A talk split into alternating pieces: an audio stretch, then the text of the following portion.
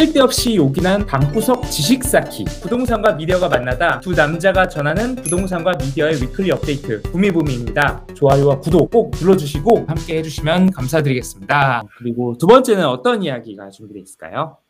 네, 어, 상속세에 대한 얘기를 좀 해보려고 합니다. 네. 일본이 음, 그전 세계에서 가장 높은 상속세를 부여하고 있는 나라라고 합니다. 아 일본이요? 네 근데 그 일본을 어, 뛰어넘는 나라가 있죠. 어딜까요? 바로 우리 대한민국 K 아. K 세금 K 상속세. 아, K 네. 컨텐츠 K-팝에 이어 네. 넘버 원을 차지했네요 K 상속세가 어, 기사에 나온 거 보니까 미국은 상속세를 현재 원달러 기준으로 138억 원까지는 상속세가 비과세라고 합니다. 와 비과세요? 네. 어. 네, 미국은 상속세가 138억까지는 비과세라고 하고요.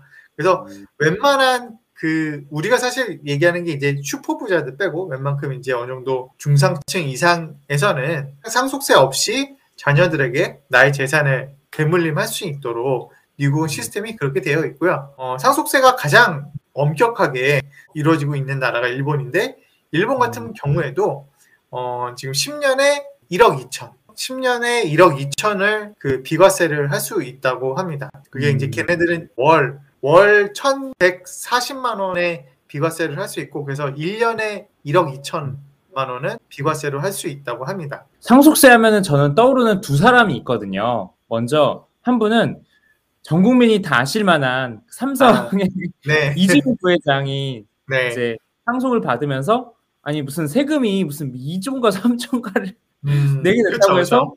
진짜 이거 막 주식도 다 팔아야 되고 막 뭐 집도 막 다 무슨 네. 다 내놔서 여기저기서 막 사가고 있고 하는데 한편으로 이런 우려도 있더라고요. 그 주식 다 팔고 팔고 하면은 결국 경영권 공격을 나중에 받아서 그런 그런 위험에 처하지 않을까 그런 일부의 시선도 있어서 음, 일단 그걸로 인해서 사람들이 많이 관심을 가지게 된 것 같고 또 한 사람은 제 이제 주위 가까운 측근 중에 한 명 있는데 이제 집으로부터 상속을 받으면서 어 뭐 예측을 못했겠죠. 그런데 갑자기 음, 다주택자가 돼버리면서 아, 종부세 종부세에 대한 약간 좀 일단 폭탄을 받게 되고 팔려고 하니까 또 그다음 세금이 너무 많아서 이게 뭐 음, 너무 마이너스가 되고 가지고 있자니 또 보유세가 막 해서 네. 양도세와 보유세 사이에서 이러지도 저러지도 못하는 되게 곤란한 상황에 처해 있더라고요. 사실상 음. 우리나라는 어, 상속을 하기가 굉장히 어렵게 되어 있는 나라이고요. 근데 이 상속세 기준이 언제 만들어진 건지 아세요? 언제일까요? 한 뭐 한 1980년대? 음. 네.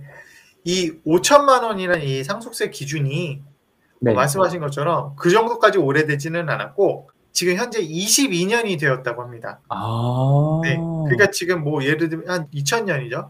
2000년, 1999년 요때 지금 5천만 원이라는 상속세 기준이 만들어진 거래요.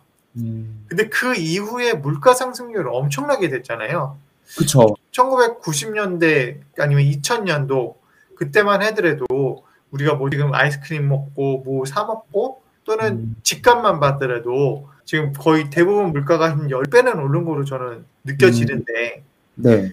그 10배가 올랐는 동안에 상속세 기준은 5천만 원이 그대로 있었던 거죠. 근데 요번에 그 상속세에 대한 기준을 좀 변경한다고 합니다. 음. 그래서 이제 논의를 일단 어떻게 변경될지는 모르겠으나 논의를 지금 하고 있는 상황인데요.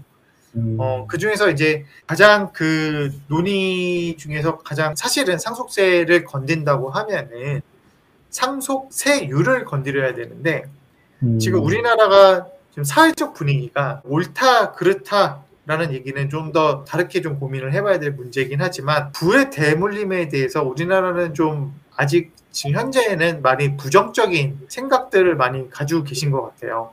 일반 네. 국민들이. 그래서 어, 상속세율을 건드리는 건 좀 어렵겠다. 그래서 아마 상속세 그 비과세 기준인 5천만 원 있잖아요.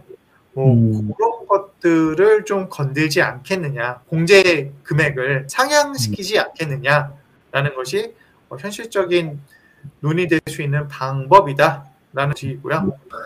여기서 잠깐 그 개념을 한번 좀 잡아보면 좋을 것 같아요. 네. 어, 요즘 사람들이 막 증여를 많이 한다, 증여를 많이 한다는데 증여와 상속의 차이.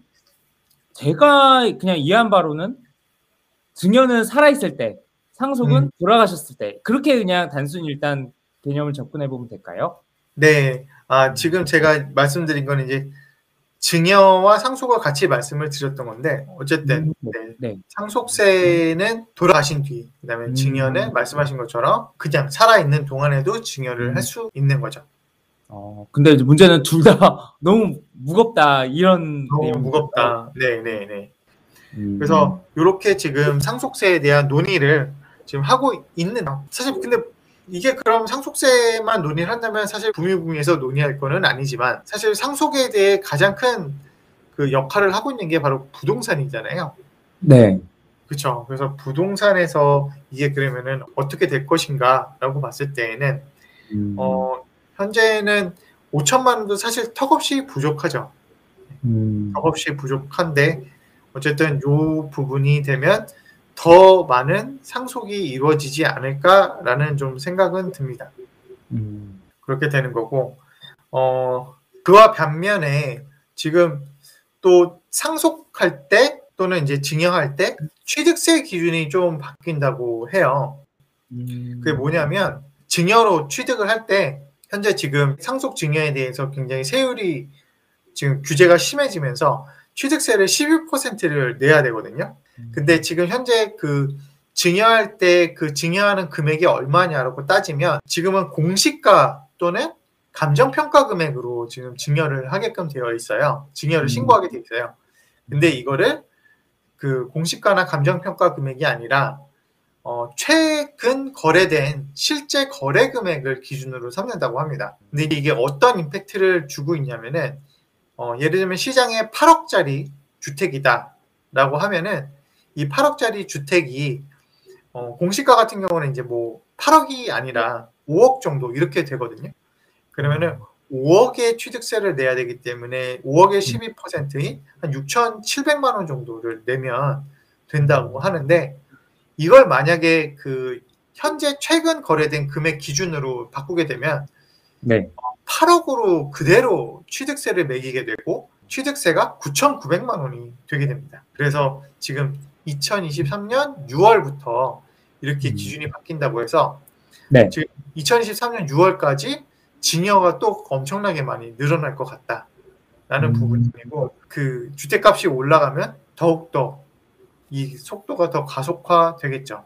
어찌됐든 저찌됐든 우리나라 같은 경우는 지금 최근래에 들어서 음. 부동산 가격이 엄청나게 많이 올랐잖아요.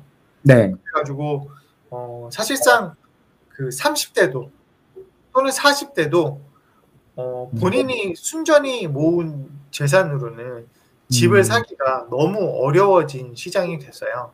음. 그래서 어찌됐든 증여를 받아서 주택을 구매하거나 해야 되는데 음. 증여 받기에도 주택값도 너무 많이 올랐고 증여 기준도 너무 빡빡하기 때문에 오히려 증여를 받는 것이 아니라 이제 부모님으로부터 대여를 받아서 주택을 아. 구매하는 방법을 많이 쓰죠.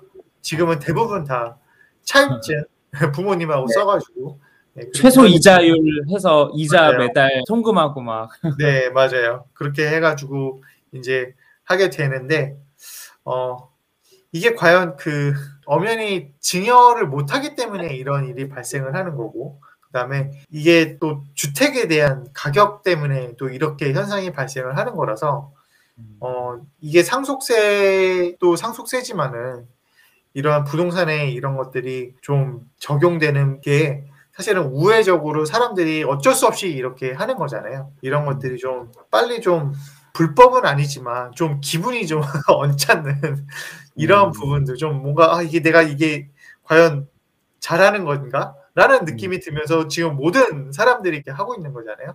음. 어, 모든 사람들이 이렇게 대인 이 될 것 같은 마음을 가지게끔 하는 규제에서 좀 벗어나서 좀 할 수 있는 어, 규제 완화, 그 다음에 음. 주택 안정화가 좀 되었으면 하는 바람입니다. 이거는 음. 제 주위에 누군가 이야기일 수도 있고 저의 이야기가 될 수도 있는 그런 상황이기 때문에 이거는 현재 시점에 맞춰 가지고 반드시 좀 논의가 돼야 되겠다. 상속세가 반드시 부자들의 어떤 대물림만을 위한 그런 대상만은 아니다. 이런 생각이 저는 좀 들었어요. 네. 뉴스에서도 나왔던 사례 중 하나가 어 이제 70이 넘으신 이제 분이신데 남편이 네. 돌아가셔가지고 이제 상속을 받게 된 거죠. 그래서 상속세를 한 천만 원 정도 내야 되는데 취득세였나요? 아무튼 그 세금을 내야 되는데 이분은 소득이 없으신 거예요.